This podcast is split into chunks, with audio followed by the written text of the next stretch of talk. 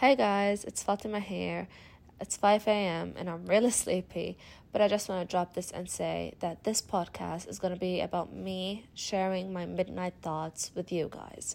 We all know after midnight, we just think out of the box, overthinking stuff, so I'm just going to share my own thoughts with you guys. I really hope you enjoy this. In each episode, I'm going to take you into a different roller coaster of my thoughts with different ideas that are going to be really interesting. Because when I think about it myself, I think that these thoughts are really interesting and I want to share them. And this podcast is actually a midnight idea. So I really, really hope you like this podcast. And I can't wait to drop my first episode. Love you guys and take care.